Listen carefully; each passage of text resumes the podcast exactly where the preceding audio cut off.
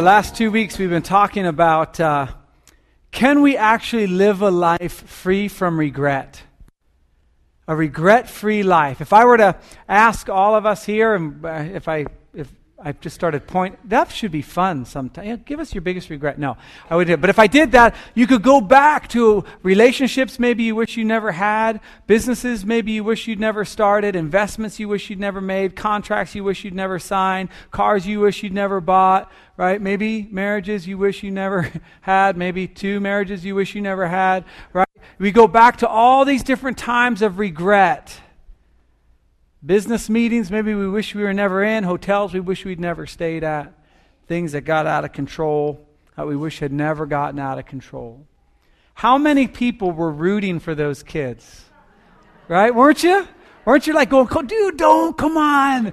And, and like, like when they take a little bit, you'd go, oh, I wonder if that's going to cancel out that. I wonder if they're going to really check it real close, you know? Right? Because what? We knew something they didn't know we knew it was just for a short time and that the lady was really going to come back with another marshmallow. We knew it was going to be worth it. We all knew that. We knew don't don't eat the marshmallow now, you're going to get two.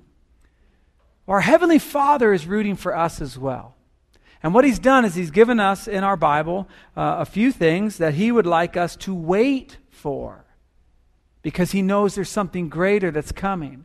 And this morning, we're going to talk about sex. Ta da! Trapped. Bar the doors. No, don't let them re- leave. Right? Now, some of you are going to be really uncomfortable this morning. Okay? You're going to be like, you, can he even say sex as a pastor? Sex, sex, sex, sex, sex. There. I just broke all the rules. Yes, I can. And I intend to probably about 50 times, okay? So just start your little counters, okay? We've been talking about living regret free, and what we've been saying is that culture has a current. It has a flow. It has an agenda. Not the Republican Party, not the Democrat Party. Our culture, the United States, where we're going, has a flow. And what we've been talking about in the last few weeks is that if we just kick up our heels and put our hands behind our head, culture is going to carry us down a path that we might end up with regret. Uh, we've been talking about if we do finances the way culture says to do finances, we are going to end up in regret. If we do relationships the way culture says to do relationships, we're going to end up with regret. And we've been talking about how do we um, how do we avoid what the current of culture is going to drag us into? How do we avoid that? And the thing we've been talking about is we don't follow our Excellent. That was great. All four of you have been listening, and I really, that just warms my heart. Thank you very much. Yes, we don't follow our heart. Because our heart, Jeremiah uh, 17 9 says, is deceitful above all else. It's beyond cure. Who can know it? Who can understand it? And so it's our heart that gets us into these regrets, right? If you go back to a part of your life, maybe some whole chapters of your life that are filled with regret, you can probably trace it back to your heart. Oh, it has granite countertops. It's 0% financing. $3,500 cash back. Wow. He's so cute. He's searching for God, right? All these different things that our heart has got us into. Again, as we talk about kind of sexual immorality this morning, some of you are going to be uncomfortable. Some of you are going to be convicted. Some of you are going to be like, oh man, you know what? The Lord's been dealing with me on this for a while. And some of you are just going to be flat out ticked. You're going to say, you know what, dude? Mind your own business. Stay out of my bedroom. Okay? We hear that, right?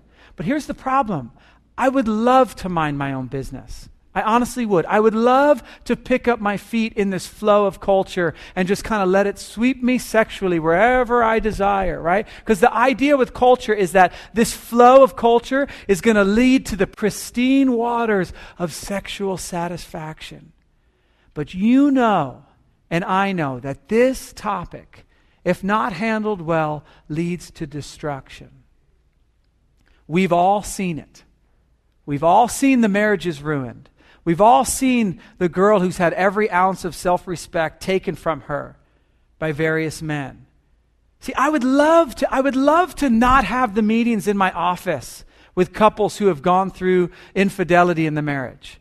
I'd love to do, I'd love to mind my own business. I'd love to not meet with the girls who uh, and the boys who have just dealing with all this sexual baggage from relationship after relationship that they've now brought into a marriage and they're just sitting there going, I don't know what to do. It's just it's just not working. I'd love to do that. I would love to believe that America doesn't have a sexual addiction, but it does. It's in everything. I would love to mind my own business. But the problem is the current of culture isn't minding their own business. And every movie, video, uh, conversation, it seems like everything is so sexually driven. And you say, well, man, if that's the case, what do you do? Well, I, we have to address it. And again, for those of you who, you know, I don't know where everybody is in their life right now, I'm, uh, I'm sorry. But listen, if you could spend a week in my office, and see the destruction of the, the, the, the, current of culture and see where it leads. That if we just allow set multiple partners, no problem. Oh, that's going to lead to what? Destruction. And you've heard, if you hear the stories that I hear and you see the lives that are destroyed and the kids who don't know which weekend, they've lost track of which weekend they're going to spend with which parent because there was some infidelity in the marriage and the marriage was destroyed. Because of a sexually immoral choice. What we've done is we've put up some walls here. We're going to call this wall uh, the sexually immoral wall. Ta da! Okay?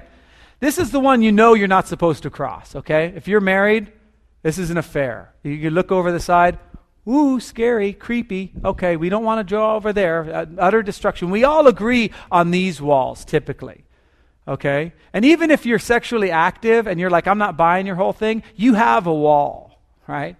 Again, I'm, i apologize for being a pastor and talking about this, but you've got like a limit of partners that would, all, if it would, went too far, would be, well, that's just ridiculous, right? Everybody has their wall. And so, what we want to do this morning is we want to understand why, if we have the wall, if we understand that it's scary down there and that it could lead to destruction, why do so many marriages go through the wall? Why do so many people make these sexually immoral choices? Why is there addiction to pornography when the wall's there? And here's what we're going to find out this morning. Here's what you can write down in your outline if you want. Every sexually immoral choice is preceded by several decisions that are not immoral, but unwise. Every immoral decision is preceded by a series of decisions that are unwise. And see, what we like to do as human beings is we like to go right up to the wall. Remember, did you see the kid in the marshmallow test where he's like, with the marshmallow? It's right. We like to live right here. Right? We, and we do this with everything. I don't know what time you have to be at work in the morning, but let's say 8 o'clock in the morning. You don't show up at no 6 o'clock in the morning just to make sure you're there on time. It's like 7:59. You're doing about 50 in the parking lot. You know, turn the wheel, spin in there, run in, clock in. Yes, 8 o'clock. Made it you know, you're weaving through traffic, you know, in the carpool lane when it's just you and the emergency lane. You got your flashers going, everything. You're driving, flipping people off. I'm going to get there at 8. Why? Because that's the wall. If you're on a diet, and it's a 1200 calorie diet or 1500 calorie diet, you ain't doing no 800 calories. You're going right, you've monitored those calories. It's 9 o'clock at night. You're about ready to go to bed and you have five calories. You take a little, a little sunflower seed, because mm, you're, you're going to get, you've got five more calories, right? It's what we do. We take it right up to the edge. If you're a kid and you've got a curfew at 11 o'clock, 10 o'clock, whatever, my kids, you know, it's, it's 5.30 in the evening. Uh, have you got a curfew? You're not showing up two hours early. You technically, Dad, it was 10 because it started with a 10. That's what I thought you meant. Be in the 10 area. I didn't know that there was, I didn't know 10 was the fit. That, oh, from now on, I will, I, now that I know. thank, Right? We take it right up. Everybody takes it right up. But here's the problem there's something about sex that's a little different than every other boundary. Again, I told you guys you'd be uncomfortable. It's like, it's like crickets in here. Right? There's something about sex that's different than every other boundary. And it's something that we have to be very careful not to get too close to the edge on. I'll tell you a story. You've probably experienced this story, hopefully not personally, but at least you know, I'm sure you know somebody if it's based on the statistics. But it's a story that gets told over and over again in my office. Steve and Barbara. Steve's married, got two kids, been married for 10 years. Barbara's uh, a, a somewhat attractive woman at his work. They've been working together for four or five years. And, uh, you know, they have a relationship. They're friends. They work at the same place. You know, you laugh about the same stuff. You, everybody's got their little inside jokes and all that kind of stuff. And, you know, you're talking at the water cooler. No big deal. Everybody can talk, right? I mean, I can talk to somebody. There's nothing wrong. There's nothing in the Bible says I can't talk to somebody. I don't think, anyway. I haven't found it. The pastor talks to people. Steve and Barbara can talk, so they're talking. They're friends. They kind of share things. Steve begins to share, you know, eh, it wasn't that great of a weekend. You know, my wife and I kind of just have our differences, but, you know, no big deal. He's just sharing his heart. You can share your heart with people, right? So they live. They are in an office building, and around the office building are various restaurants. And so Steve goes to the. Did I say his name was Steve? Okay, because I got to make sure I keep his name right throughout the whole story. When you change somebody's name, it gets a little confusing in your head. So, uh, you know, Steve goes down to Panera Bread right there by his office, and he's in line, and he looks behind, and three people back is Barbara. And hey, Barbara, they work together. You can say hi to somebody at the store, right? Can't you? I haven't seen anything in the Bible says you can't say hi to somebody. And so he gets his food and he sits down. It's packed. He gets one of the tables. There's only one other table left, and it's right there next to Steve. And Barbara sits down because that's the only place you can sit down. You got to eat lunch, right? Everybody has to eat lunch. Nothing wrong with eating lunch. Your body's a temple of the Holy Spirit. Got to feed it, right? Nothing wrong. There she is. There he is. And all of a sudden she says, Hey, you mind if I sit with you? Well, you're practically sitting next to him anyway. So she gets up and she sits down with him. There's nothing, they're just eating lunch. There's nothing wrong with eating lunch. Right? And besides, that leaves a table up for someone else, and that's giving. And I'm sure that's in the Bible. You got to look out for other people. You can't just think about yourself all the time. That's in there somewhere. I know it. And so all she's doing, and they, you know what? They say grace before lunch. Well, that's in the Bible. Jesus blessed some stuff. I'm sure it was in there somewhere. Now it's a spirit. Now it's like church. It's like they're in church together practically, eating lunch. There's nothing wrong with that. Okay, right? They go back to the office. They had a great lunch. Nothing happened. They took separate cars there, separate cars back. No big deal. They laugh. They joke about lunch. It was great lunch. Okay? Everybody's got to eat lunch. It's his friend. Everybody's got to have friends, right? Iron sharpens iron. It's in there in the Old Testament somewhere. You know where this is going, right? Because lunch turns into dinner, turns into working late, it turns into him continuing to share about his relationship. And all of a sudden, they find themselves right here. And let me tell you, this is not where you want to be. Every immoral decision, because Steve and Barbara aren't alone, it's being played out in office buildings all over the country, never intended to bust through this wall. But every immoral decision is preceded by many decisions that were unwise. If I came on Steve and Barbara at Panera Bread and said, What are you guys doing? Just having lunch? What's the big deal, dude? It seems extreme, doesn't it? It's like, why? I can't, what? I can't talk to? What, what's going on? I can't send these emails? They're emails? What's the big deal? Everybody's got email. There's nothing in the Bible about email. got it. right? Every immoral decision is preceded by a series of decisions that were not immoral, but unwise. That's why for the last two weeks we've been asking ourselves not what's the moral thing to do, the legal thing to do, the ethical thing to do, what is the wise thing to do? And so when we get to this thing about sex, we look and we see, well, God created sex, because you know He did, by the way. I don't know if you understand that, but for some reason, today's culture thinks we have some like, we're like progressive and contemporary and we know more than God knew. But He's actually created it, it was His design. Okay? Because sex is the path to intimacy, which is the greatest of all human relationships. Intimate relationships is the best human relationship possible. And sex is the pathway to that. And so, if God, who created it and knows the context in which it's best, and He's been, this might freak you out, watching it for several thousands of years, you're like, ooh, creepy. Okay?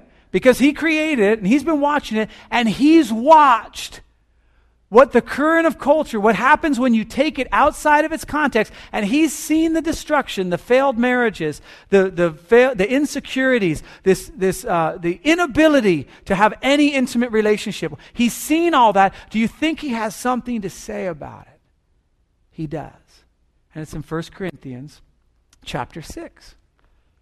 And here's what it says. It's very important section of Scripture. Here's what he says. It's, oh, here, here's what I want you to do. Good. Don't put it up yet. On your outline, because this is very complicated, it's going to get very complicated. Sex is very complicated, okay? And so it, the rules are they're all they're very gray and difficult to understand. So mark on your outline 1 through 42. There's 42 points I'm going to have this morning on sex, okay? So just go ahead, you can just do it while I'm talking 1 through 42. Okay? Here it is. 1 Corinthians chapter 6 verse 18. Flee from sexual immorality. That's number one. And you can just copy that down all through 1 through 42. It's all the same. Flee. Flee. Essentially, what that means is run to safety. In other words, God's been watching for thousands of years, and He says, Listen, when you break through this wall, it's destructive. So run to safety the other, not run the safety this way, da, da, da, you know, right? Run to safety the other way. You say, well, gosh, that's, shouldn't that be every sin? You know what? The, it's really weird. The Bible puts sexual sin, pornography, um, sex outside of marriage, all this kind of stuff in a different category. Watch, it goes on. It says this. All other sins a man commits are outside his body, but he who sins sexually sins against his own body. There's a different thing that happens sexually. This is why pornography is so dangerous, because there's something that happens. This is why we have in, in, in the world today 27 million sex slaves on our planet right now. Wake up. It's a powerful, powerful sin. And God is saying, all other sins are outside the body. All other sins, uh, you know, when you lie or whatever, yes, it's wrong. Yes, it's all this stuff. But this carries with it something else. It's, a, it's like honey. It's like it gets on you and you just carry it from relationship to relationship with a search for intimacy. And you don't find it. Because God has designed a frame of reference for this to take place. Now, for some of you, you're like, well, thanks, too late for that. I kind of, I've blown it. Listen, we're talking about from this day forward living regret free. Your past is irrelevant. That's why Paul says, hey, forgetting what lies behind, I reach forward to what lies ahead. Right? That's the great thing about the grace of God through Jesus Christ. Your past is over. I'm talking about moving forward. He says, all uh, other sins a man commits are outside the body, but he who sins sexually uh, sins against his own body. Okay, in, in Thessalonians, again, I'm not going to go, there's so many, there's so many verses on sex in here, it's not even funny. But, um, uh, not, well, anyway, sorry. First Thessalonians 4, uh, verse 3. It is God's will. You want to know what, your, what, what God's will is for your life? It's this it is God's will that you should be sanctified. That means clean, that means pure. Okay, now listen. You should and that you should avoid sexual immorality, that each of you should learn to control his own body in a way that is holy and honorable, not in passionate lust like the heathen. That's just a biblical word for those who don't know God. We use it today like it's some weird word, but uh, like the, the heathen who oh who don't know God. See, there it is. It's right there, right after heathen, and that in this matter, Uh, no one should wrong his brother or take advantage of him. That's verse 7, I mean, verse 6. But here's verse 7. For God did not call us to be impure. God has a plan and a purpose for your life. And, and it operates within a certain framework that He's designed. And so He says, God did not call us to be impure, but to live a holy life. Holy just means set apart. Okay? Therefore, he who rejects this instruction, listen, listen, listen does not reject man, but God, who gives you his Holy Spirit. There's something with sexual sin that's different than every other sin. And the reason I'm so passionate on, well, I guess passion isn't the word I should use. That I'm, I'm so, this is such a serious topic is because I've seen the destruction. I see it every week with people addicted to pornography. I see it every week with failed marriages. I see it every week with people going, oh man, I wish I'd never, ever done that. And here's the thing, guys. That's why it's so important. There's not one person that I've spoken with who's busted through this marriages, kids who haven't set any sexual boundaries. There's not been one person who's busted through this that didn't say to me, I would give anything to get it back. Not one. And there's not one person I've ever spoken with that says, you know what? Looking back on their life with regret, I wish I hadn't set those boundaries. I wish I had sex with more people. You know, I really wish that I, I that failed relationship, I wish I'd gone farther with that person. Nobody. Nobody looks back on their life when they've set up standards and gone, that was a mistake. But everybody, and I'm telling you, everybody that I've counseled, that my pastor friends have counseled, if you could take us all, put us in a room, we could tell story after story after heartbreaking story about people where this wall had fallen over and they said, I wish with everything in me that I could get it back. And they can't.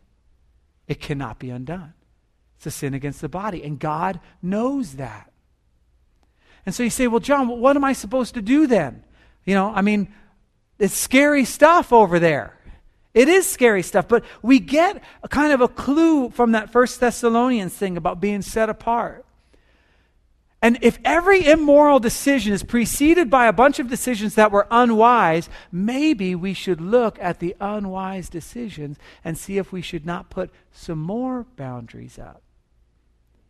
Instead of flirting with the wall, getting right up next to it, woo, right? Maybe we make some boundaries that go way over here. And you say, well, gosh, that sounds so hardcore. Listen, I've never, ever met anyone who set their boundary here that was disappointed that they did so.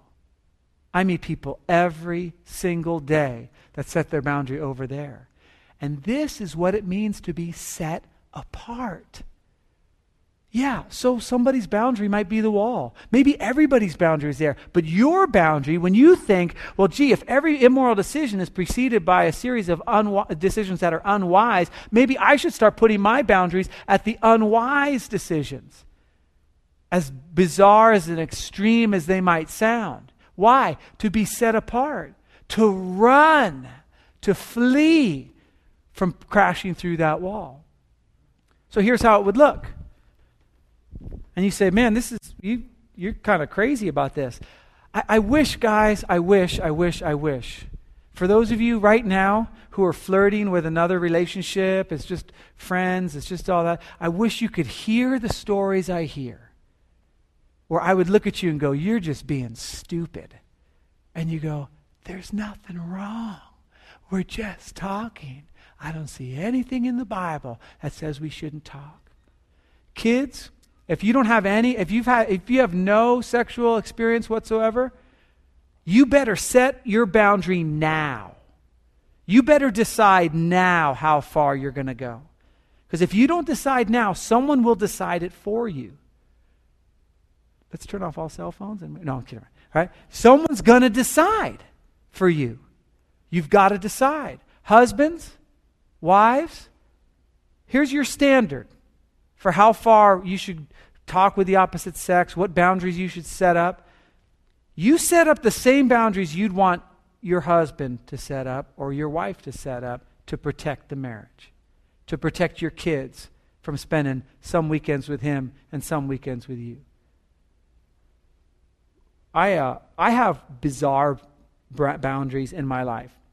Um, some would call them extreme. Some would call them, I don't know, old fashioned kind of TV evangelist. Big. Well, actually, it's usually the TV evangelists that end up over there on the wall. So maybe, maybe, actually, maybe my boundaries are a little better than theirs. I don't know. Okay. But, but uh, I, got, I got weird boundaries. I, I have, you know, I won't drive in a car with a woman. I won't eat lunch or breakfast or dinner or even really a snack uh, with a woman. Um, I have this kind of little timer in my head. It's like a five minute timer that I just, when I'm talking to a female, like all of a sudden I'll just, okay, I'm done. Not my wife, because that would not go over very well. like, you know, and then I went shop. Okay, time's up. I got to get out of here. Right? Okay. No, I, not, okay. So, so someone other than my wife, I got a little timer. Okay. I have all these weird things, weird, bizarre things. I, I, set my, I set my standards extreme. Now you say, well, why do you do that? Are you so scared? Are you such a pervert that you're, you think you're so scared that you're going to, you know? No. I've just seen it over and over and over again. The, the same thing out of everyone's mouth. I had no idea. I don't know how it happened. It just happened. It did not just happen every immoral decision. You're sitting on you're sitting on your computer and you're looking at pornography. Oh, it was just one click away. Bull. That is bull. It's not just one click away. Not if you set up the right boundaries. It's not. Okay, now listen, I'm not talking about me, but I'm just saying if I have to look at pornography on my screen, there's so much work involved. I mean, it's just, it would be, it would be it's just not even worth it to me. I got people, I got my logs of where I've gone gets forwarded to friends. I got all sorts of stuff on my computer. Why? Oh, because I'm super tempted with it? No, because I know I've talked to people who are trapped in that sin. There's something that happens sexually that's bigger than just, I have a problem with lying. And here's the thing, guys. We all know it's true. Even if you don't believe in God, you, let's just put the Bible down for a second and just think philosophically with me, okay? Okay? Just think of where the current of culture is going. Forget about, I'm trying to convince you not to have sex, okay? Put all that aside and let's just think of where this current of culture has gotten us so far. Okay? You got literally hundreds of thousands of child pornography websites on the internet now. This is what the sexual revolution has brought us. This is 45, 50 years of this current of culture getting its way. Now, again, I'm not talking about liberal, conservative, Obama, Bush. I could care less about all that. I'm talking about where we're going. And so you look at all this stuff. Now, listen, so if I were talking to somebody and I were saying, you know, hey, I'm a Christian, I believe sex should be between a man and woman inside a marriage. Ah, you know what, you're old fashioned, well, whatever, this kind of stuff. Fine, fine. But let's just take the other argument. Multiple partners, you know, as long as it's consensual and protected and there's no then there's no consequences. Okay, we'll take that. Okay, fine. That's great. But then what happens when you get married? Oh, well, when you get married, it's, you know, that then it's cheating. Why? If it's just sex, if it's just between a man and a woman, if it's no big deal, why when you get married, what's the big deal? Why not? Because see, you know and I know, and I don't even care if you're an atheist, you still know something different about sex. It's a different animal. It does damage when not treated correctly. All I'm telling you is that the Bible spells out the way to treat it correctly, where people are respected where people are protected. Children and, and emotions. There is a way to do it where it's very powerful and leads to, the, to, to intimacy. But we have to decide where we're going to set our boundary. So one, one time, I, I, I, so I have this I have this crazy boundaries, all these different things, and one time I had a um, so at my old job, we had this golf tournament. We did a lot of business with this one trucking company, and so we had this golf tournament. And uh, you know, I I volunteered because that's the kind I work as under the Lord, you know. And if someone from my company needs to go, I usually volunteer for that. Uh, so I volunteered to play in the golf tournament, right? So uh, you know, hey, I know I'm a giver. I don't know, it's it's in here somewhere. But uh, so I volunteered, and um, and so I'm at this golf tournament, and I got my golf hat and my golf shoes and my golf shirt and all this kind of stuff. I'm ready to go. I'm in the driver's seat, and this is fantastic. And it's written. You know, they put your little na- name on the thing. It's ter- Rittenhouse and Adams. I'm like, can't wait to meet Mr. Adams. This is awesome.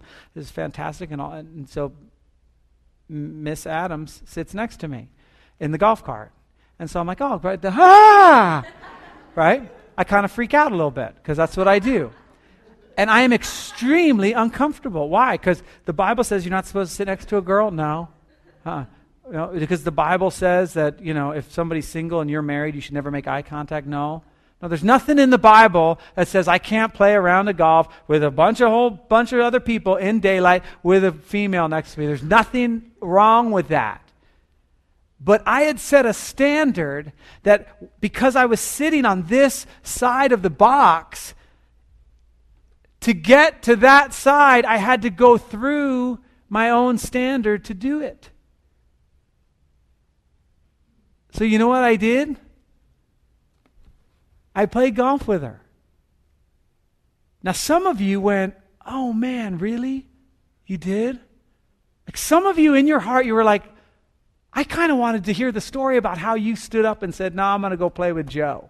Right? But see, that's the great thing about setting standards from running, from fleeing sexual immorality. When you break through a barrier, there's no consequences. So on the first hole, I don't even know if Lisa remembers this. On the first, we get done with, I'm just like, oh, oh gosh, oh boy. I'm driving. Yeah, she's just like, so what do you do? Oh, I'm married. You know, but what do you do for a living? That's what I do for my living. I'm married and with a wife, Lisa. She's awesome. I got a picture of her. Want to see it? You know. And here are my kids. I love my children. I would never do anything to hurt them or to hurt my marriage. Right? Right? You're like, dude, what is your problem? So first hole. I'm not kidding. I get there on the first hole. I'm like, hey, baby, how you doing? I got my wife on the cell phone. Yeah, so I'm playing golf with a woman. I just wanted you to know. And I don't know. I just, oh my gosh, I hate this. I don't know what to do, right? And you say, well, that's really bizarre. I, I broke through the barrier. And even you were sitting there going, God, I wish you hadn't broken through the barrier. But here's the thing the barrier's so far back. I'm so far removed.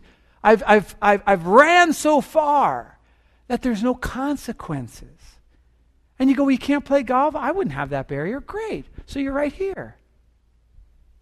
And you go, wow, you know, what's the big deal? You know, so what? I, I, I travel a lot and I have to go to these companies, and sometimes I go to lunch with a woman. Okay, fine. Fine. We'll go through those, and here we are. Now, now you're pretty far away. That's great. Whatever. But when you go through, guess where you are? You're right here.